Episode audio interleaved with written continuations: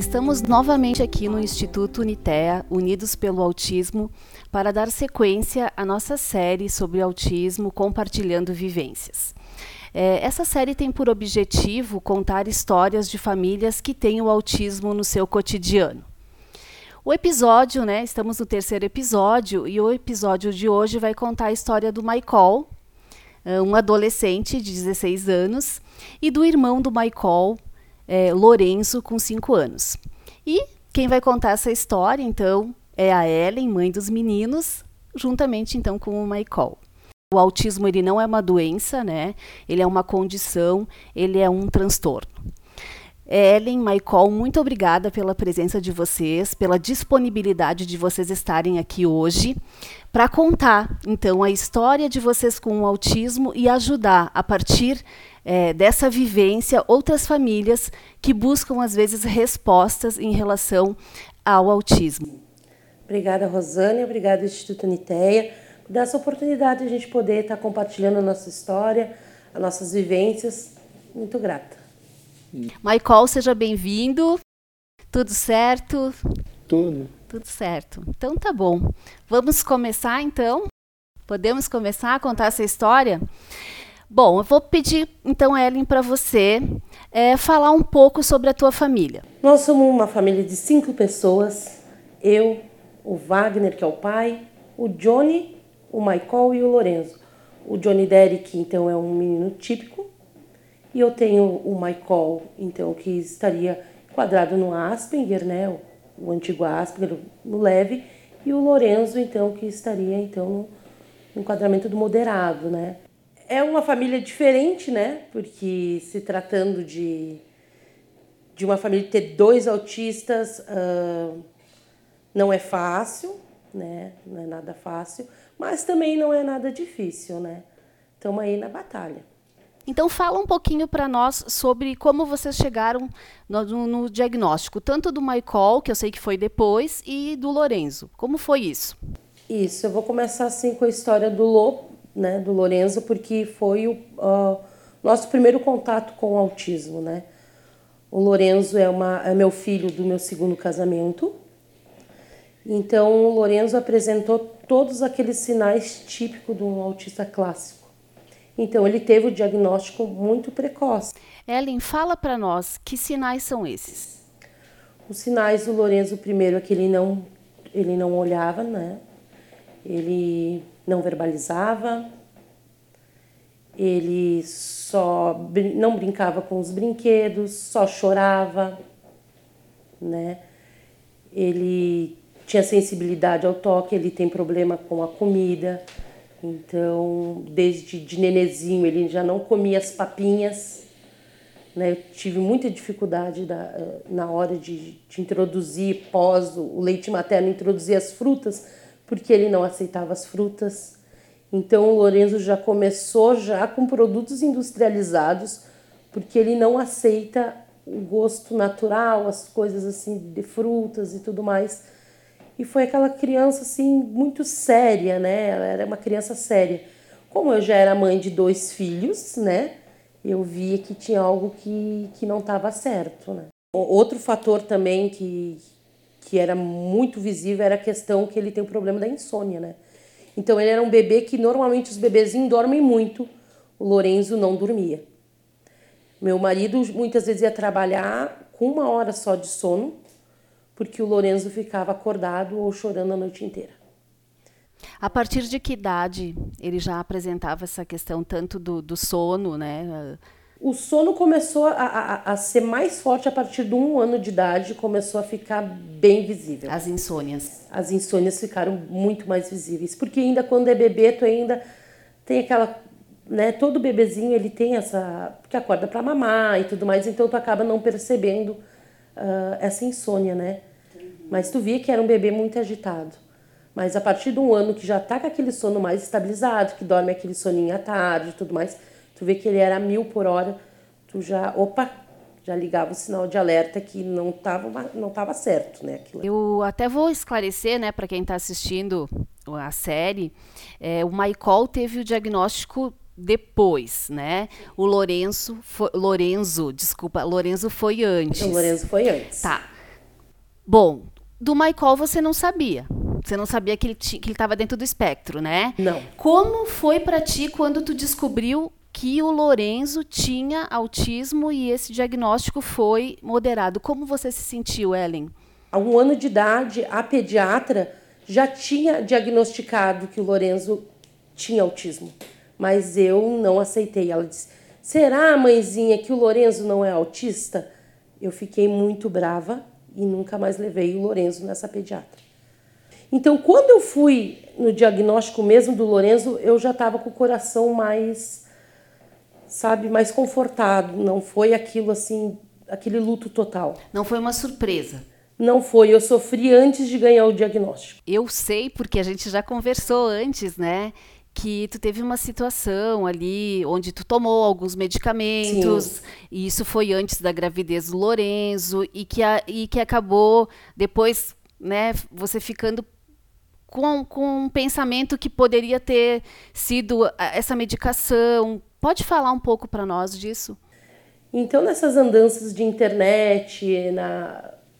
eu, eu via muito relatos que a função do autismo era por questão de, de mãe geladeira, de ácido volpróico tomado, alguns estudos, sabe? É, tu encontra coisas muito boas na internet, mas tu encontra coisas muito erradas na internet.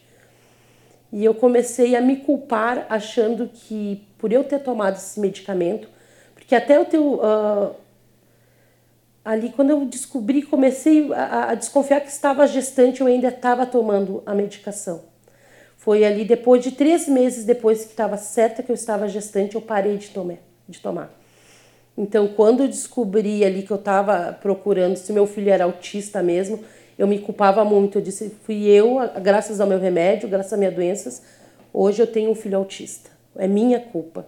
Se hoje eu tenho um filho deficiente que amanhã não vai conseguir se virar na vida, é minha culpa. Mas acredito que muita mãe deve pensar isso, deve se culpar, ou porque teve uma depressão antes, tomou esses remédios, ou porque é castigo de Deus. Eu fiquei muito tempo com esse pensamento. Hoje eu vejo que é uma benção na minha vida, né? Sim. Mas por muito tempo ali eu levei achando que era castigo. A minha terapia é eles, né? Hoje a, a terapia são meus filhos, assim.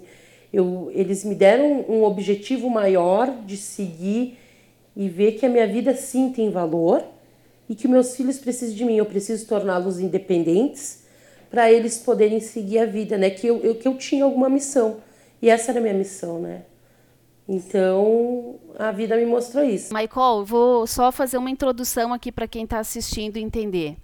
É você, né? A gente olhando para você de primeira assim, ninguém vai dizer que você está dentro do espectro, tá?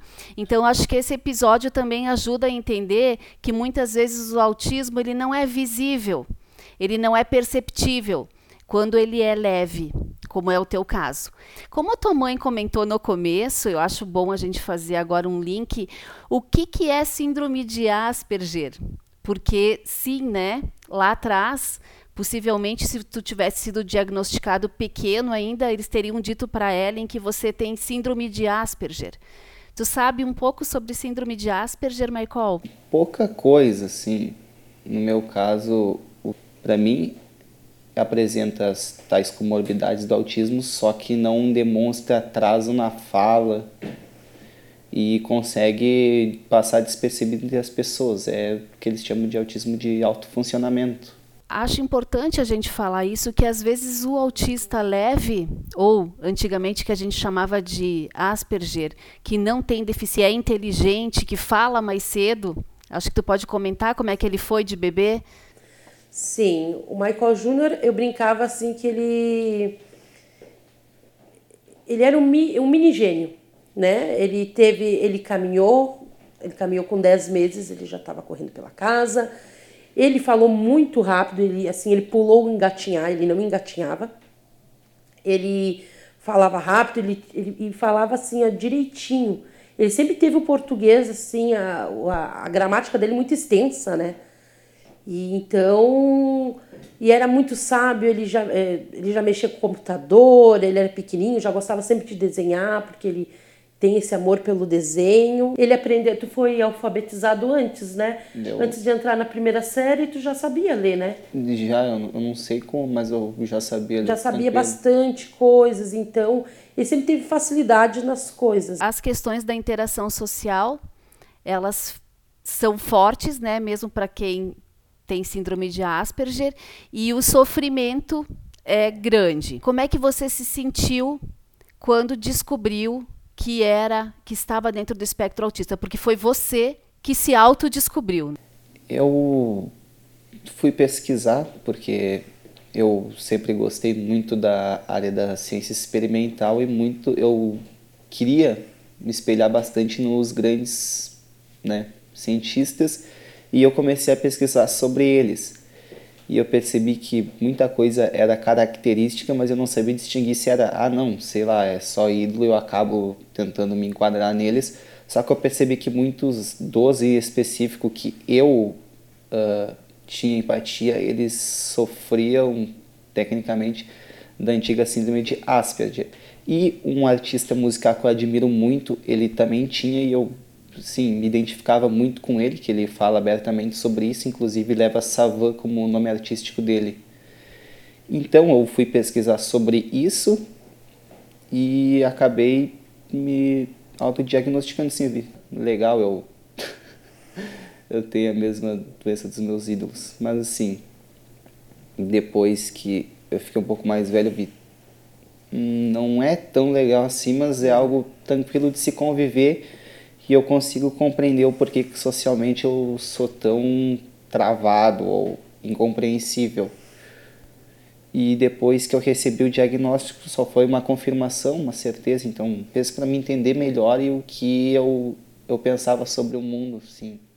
Quando tu era criança, tu lembra as tuas dificuldades de interação social? Sim. Pode falar um pouquinho para nós.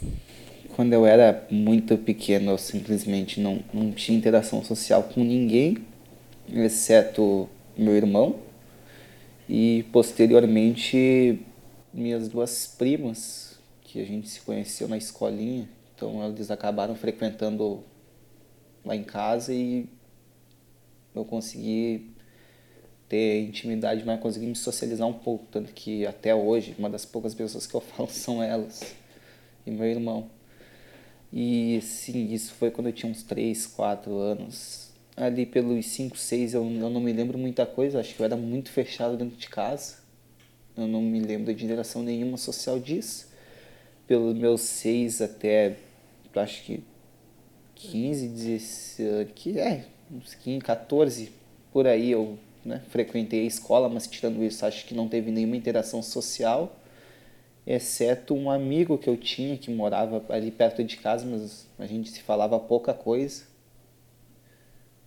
E atualmente eu continuo bem recluso, não converso com muitas pessoas, mas às vezes eu me submeto a certas experiências sociais de conversar com pessoas, mas eu nunca sei se isso vai muito para frente, porque meu jeito é mais de ficar dentro de casa trancado num quarto. Eu acho que é uma é uma habilidade que acaba sendo desenvolvida, o entendimento que a interação social, o relacionamento às vezes ele é necessário, né? Então uh, é uma habilidade, viu, Michael? Agora você falou do seu irmão, então vamos falar um pouquinho do Johnny, Johnny Derrick, é isso, né? Johnny Derrick, Johnny Derrick. meu é. braço direito e esquerdo. Isso, então dois anos de diferença do Michael, certo? E como é que é essa relação desses irmãos? Como é o dia a dia com os filhos, né? Dentro do espectro e com o outro que não, né? É, assim, eu convivo todas, eu brinco, eu convivo com todas as fases, né? A, a parte infantil, que era o pré-adolescente, adolescente e o aborrecente, né? Que por mais que, que ele esteja nesse quadro, ainda não deixa de ser um adolescente com questões de adolescente, né? Mas assim, ah, falando ali do Johnny Derrick, o Johnny é meu braço direito e esquerdo, é o que ajuda os irmãos, sempre foi companheiro desse aqui, né? Então ele sempre se sentiu seguro ao lado do irmão. Nós vamos tudo se adaptando, né? Se eu disser que assim é É, tu comentou comigo da questão que chegou um ponto que o Johnny, ele, quando percebeu que o irmão era diferentão, que nem vocês gostam é. de falar, que ele é diferentão, né? Então, ah, agora meu irmão é diferentão, eu não sei. É, teve uma situação ali Sim. que ele, ah, eu não sei, o Michael é diferentão demais. Não, é, teve uma, uma época ali que, que foi onde eu comecei a procurar ajuda, que, que foi gritante para o Michael que quando ele entrou em depressão. Nesses anos ali, que foi ali de sétima, oitava série, o Michael Jr., como ele começou a.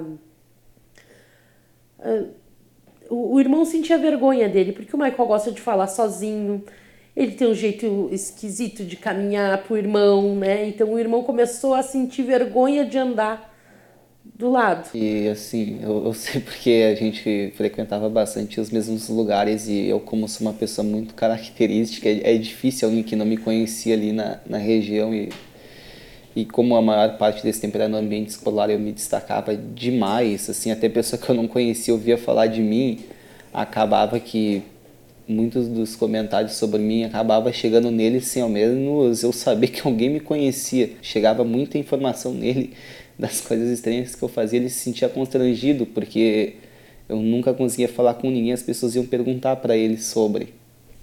E já perguntaram até se eu tinha algum tipo de problema. Inclusive professores perguntaram pro Dino, ele não sabia responder para mim, eu só era estranho e ele, né, se sentia constrangido e acabava nem respondendo também. Ele também fazia coisas que deixavam o irmão envergonhado, com essa questão do caminhar Uh, a questão que o Michael sempre desde pequeno gostou de cabelo comprido, então a molecada começou a querer chamar uh, ele de gay ou coisa assim, sabe? Então ele começou o bullying. E aí nisso Johnny Derrick começou a dar um passinho atrás, porque ao mesmo tempo que fazia um bullying com o irmão, também respingava nele. E aí foi aí que o Michael começou a, a, a, a se diminuir mais a se isolar mais e entrou numa depressão muito profunda, que foi onde eu fui e foi num, num turbilhão, porque foi ó, logo que eu consegui o diagnóstico do Lorenzo, aí o, o, o Michael entrou em depressão e eu fui procurar ajuda psiquiátrica para o Michael, por, achando que era por função dessa depressão, que foi da minha separação, do começo, pelos meus problemas, né? Eu achei que por vários fatores do Michael, eu me culpando como sempre, né? Eu digo, ah, eu, quem sabe é minha culpa também, né? Alguma negligência que eu tenha feito. E aí eu fui procurar essa ajuda para o meu filho. E nisso a gente foi se descobrindo que não era só a depressão, ele tinha algo mais. Aí a gente foi encaminhado, né, então a fazer aqueles testes, Sim. né? Ele fez os testes aí mostrou que ele poderia ser autista e eu levei nos outros especialistas então que confirmaram o autismo dele.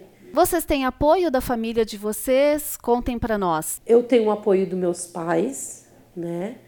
Dos meus irmãos, da minha irmã, que foi a primeira que eu, que eu corri e pedi assim, e agora, mana? Que ela era é, professora, então eu disse assim, o que, que será que eu faço, né? Então ela me encaminhou primeiro para psicóloga, onde eu levei o Lô. Então minha família sempre foi unida, a minha família abraçou bem a causa. O Lorenzo foi super tranquilo, o pessoal entende, o pessoal se adaptou ao Lorenzo, o Lorenzo não se adaptou às pessoas, as pessoas da minha família se adaptaram ao Lorenzo. Pai do Michael, que também chama Michael, né? Isso. Ele também tem essa dificuldade de aceitação. Tem essa dificuldade. Também não aceita. Não acha que o Michael Júnior seja, é isso, que seja que esteja no espectro. Ele acredita que seja só uma timidez, né? Que seja uma timidez, é o jeito dele. Aí quer que o Michael interaja mais, que vai trabalhar, que vai namorar e que se incentive a comprar um carro, mas não é a vontade do filho dele. Sabe, Michael tem outros sonhos, outros objetivos. Sim, e é bem comum, né, nos pais, é, essa negação. Não uhum. sei porquê, né, a gente sabe que muitos Sim. pais têm e acabam que às vezes se afastam, né, até da, como tu também teve teu caso, depois dos dois filhos, dos dois primeiros tu separou, né, e agora tu tem um novo um... É, esse já é grudado até demais. Esse já já ajuda já, muito. Já paizão. É o Wagner, todos. né? É o Wagner, é o paizão de todos ali. Então, tá. Que bom, né? Porque Sim, é, um a gente precisa de muito apoio. Essa que é a verdade. Por isso que eu sempre pergunto se, se as famílias têm apoio, porque sem apoio a gente não consegue lidar com tudo, todas as coisas. Que me chamou muita atenção nas palavras da tua mãe, né? Ah, o Michael ele é exótico e diferente. O que, que seria ser exótico? Esse exótico aí é a parte mais a, a construção estética sobre mim, tanto o meu, meu jeito de falar, uh, às vezes minhas opiniões, mas isso é uma questão distinta e dependente da pessoa, o, o meu jeito característico de se vestir é, é, muito na parte mais artística assim da coisa. O, o que eu gosto de consumir no sentido de entretenimento, as músicas que eu escuto e é mais nessa parte assim, porque até o pessoal que é diferentão diz que eu assim passo do limite, que não, não é cabível o que eu faço. Principalmente na área da música, que é que eu mais me interesso. Quais são as suas habilidades? Minhas habilidades, uh, eu descobri ela porque curiosamente foram as que eu tive hiperfoco, assim. Então foi talvez uma questão de sorte ou acaso, mas enfim, eu tenho muita facilidade em, em lógica, lógica de programação, que é basicamente uma parte da matemática onde tu entende o funcionamento das coisas. Então eu consigo analisar sistemas e máquinas assim, programas, eu consigo entender como aquilo foi feito e toda a lógica por trás. Eu não desenvolvi muito essa parte, porque não é assim um assunto que eu gosto tanto comparado a outros, mas essa é uma habilidade que eu descobri. Outra que eu tenho muito grande é habilidade com desenho, mas eu acho que isso também descendeu muito do treino, só que como eu fui muito focado, eu acabei desenvolvendo muito mais do que a média. E uma que eu tenho certeza que é uma habilidade muito notável é a minha capacidade de, de composição musical. Eu consigo uh, idealizar músicas na minha cabeça de uma forma que eu tenho plena certeza que uma pessoa normal não consegue. Eu consigo reproduzir diversos instrumentos distintos ao mesmo tempo na minha cabeça, com diversas notas diferentes e coisas complexas, músicas de 10, 20 minutos, sinfonias e sim coisas criadas a partir da minha cabeça. E como eu tenho muito problema de coordenação, eu não consigo passar isso por instrumentos, então eu acabei uh, usando coisas no computador artifícios do computador para poder executar as músicas que eu consigo gerar na minha cabeça. E acabou que nessas brincadeiras eu consegui fazer em duas horas mais de mil músicas inteiras. E, e meu foco é mais na música eletrônica, embora eu consiga imaginar e reproduzir músicas de qualquer gênero possível. Só que não na, na parte assim de lírica, de, de canto, escrever, mas na composição inteira da música principalmente na parte melódica, harmônica.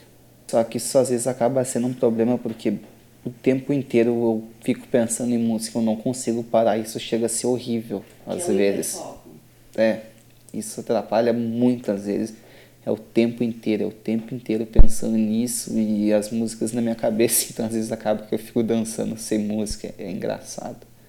É, Michael não faz terapia o Lorenzo que está fazendo terapias e o Michael no momento não está fazendo terapias. Ele vai na psiquiatra, né? Então ele tem aquele acompanhamento psiquiátrico, mas assim uma terapia em si ele não faz nenhuma. A terapia dele é a, é a música ali, mas no momento é só o Lorenzo que faz. Tá.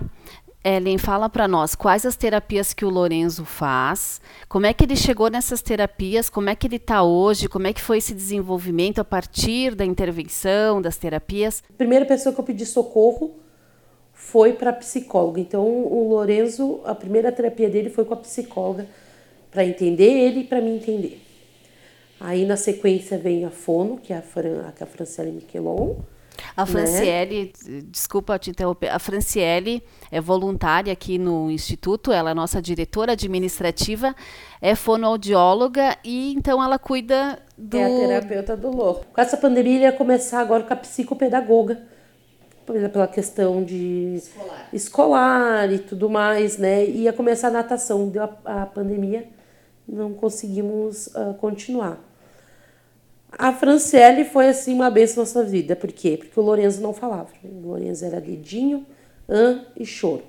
Já estava com dois anos e meio e cadê a fala? Nada. Nenhuma mãe, nenhum papai, nenhum dá, só choro. E aí a gente conseguiu a referência da Fran, né, por causa da neurologista que me encaminhou.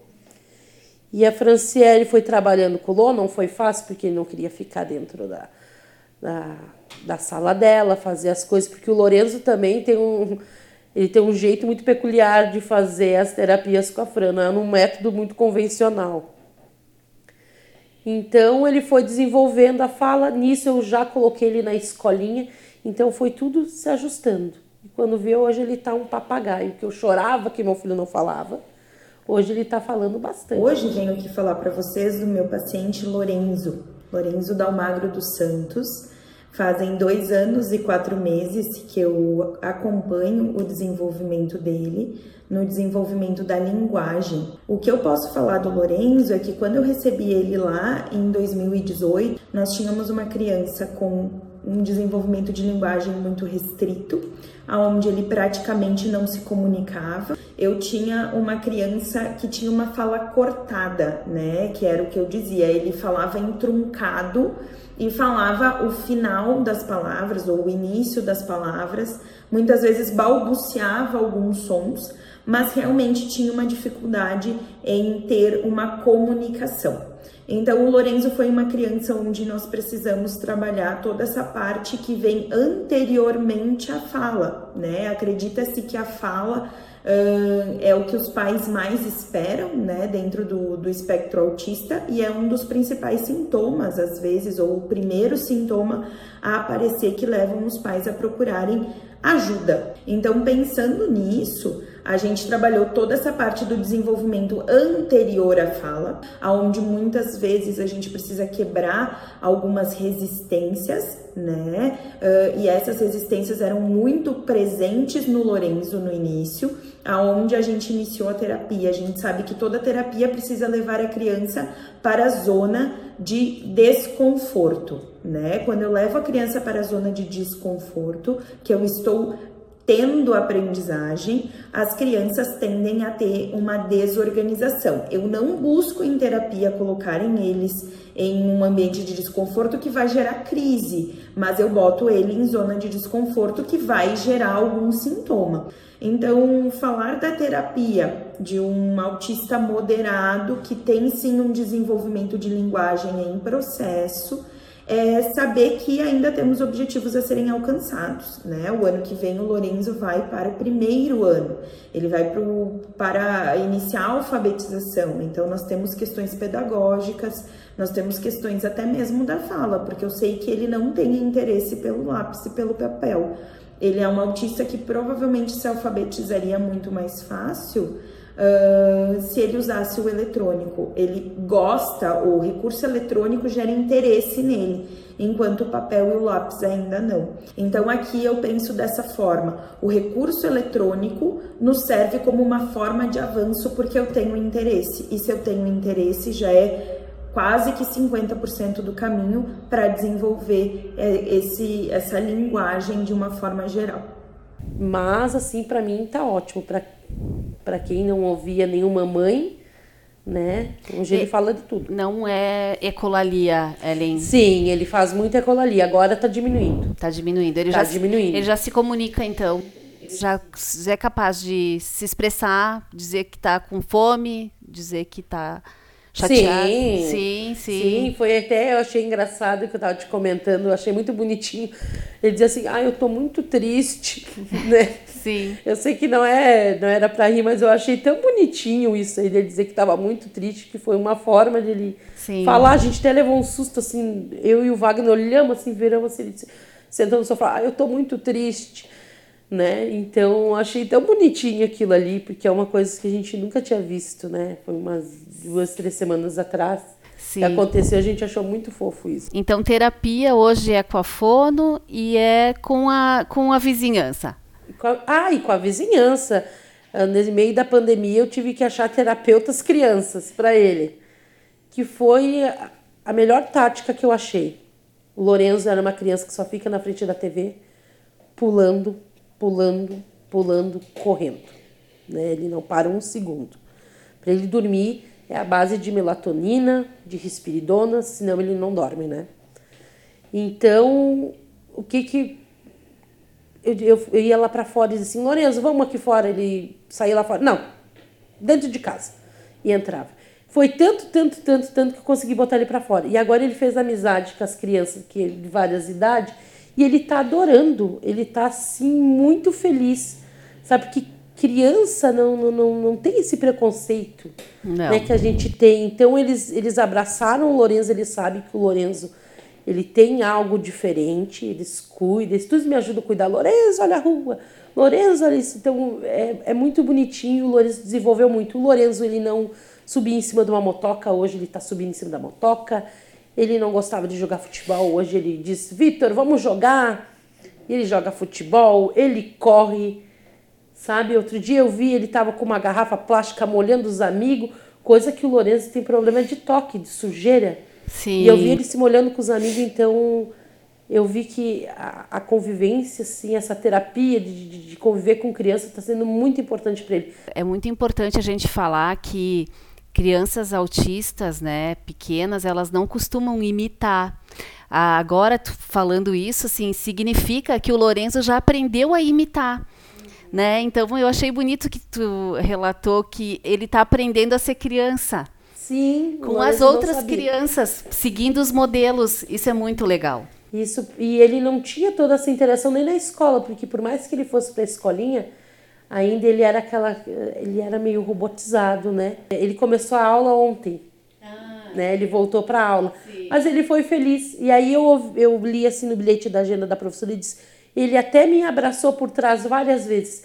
Uma coisa que não é comum do Lorenzo fazer. O Lorenzo não abraça ninguém, principalmente que ele não conhece, e ele nem dá bola. E eu ver que a prof dizer que ele abraçou ela, que é uma nova professora, Sim. isso me deixou muito feliz, né? Tá, eu tô vendo que essa convivência com crianças, o brincar, tá ajudando muito. Zé, como você chegou até o Unitea? Eu cheguei, bem dizer, eu vi o Unitea nascer, né?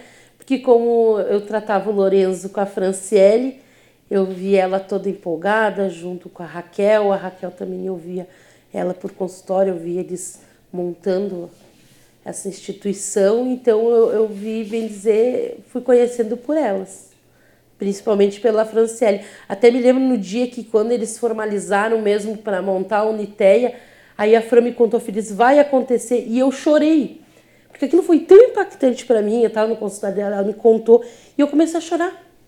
Eu né, não sou de chorar, eu comecei a chorar e eu disse, muito obrigado, Fran. Porque assim, são poucas pessoas que se interessam em te ajudar o teu filho que não estão com ele no espectro, não tem nenhum parente, não tem ninguém. E eu fiquei muito, muito, muito emocionada dela né, tá abraçando a causa. Sim, porque a Fran não tem, não tem nenhum parentesco, Sim, então não eu tem... fiquei muito, muito, muito feliz. Então foi assim que eu conheci o Uniteia. Indo para o final, né, do episódio e é uma pergunta também que é comum aqui no, na série, é se vocês querem deixar um recado, então, para quem está acompanhando a série. Queria dar um recado assim para pais, vocês que estão recém ganhando diagnóstico, não se desesperem. Uh, o autismo, ele não é um conto de fadas vocês não vão ter os filhos mais geniais e, e tudo mais. Uh, é sofrido, é sofrido, mas a gente consegue dar volta. Se vocês tiveram, vocês que tiveram um filho autista, vocês não tiveram por acaso. Vocês tiveram porque teve um propósito. Então, não se desesperem, respirem, procurem o Uniteia, que o Uniteia assim tem muitas pessoas preparadas para te ajudar, para te amparar, mas eu quero agradecer ao Instituto, queria agradecer a todo mundo que parou seu tempo para escutar um pouco da minha história, a história dos meus filhos. Obrigada, Ellen.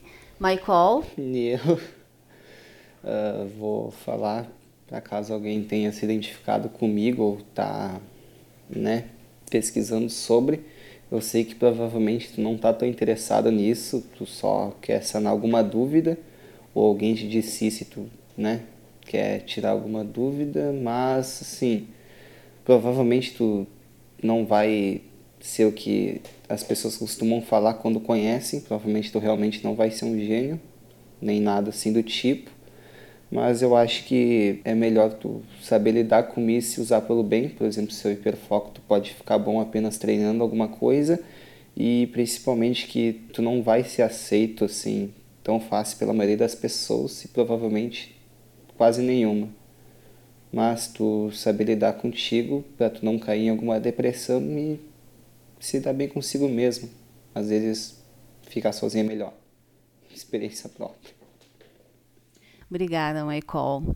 Bom, em nome do Instituto Unitea, em nome da Raquel, né, a nossa presidente, eu agradeço muito a participação nossa. da família de vocês. Ellen, obrigada. Ai, é, Michael, obrigada. É, com certeza essa história que vocês contaram aqui vai levar informação, né, para quem precisa. E então a gente fica, sei lá, muito emocionado de vocês terem aceitado o convite e fazerem parte desse projeto que é o Compartilhando Vivências. Então tá, muito obrigado. Agradeço a vocês que estão acompanhando essa série Compartilhando Vivências e já aproveito para convidá-los para o próximo episódio, que será lançado em outubro. Siga o Unitea nas nossas redes sociais, visite o nosso site, é, compartilhe esse vídeo, lembre-se de se inscrever no canal e até a próxima!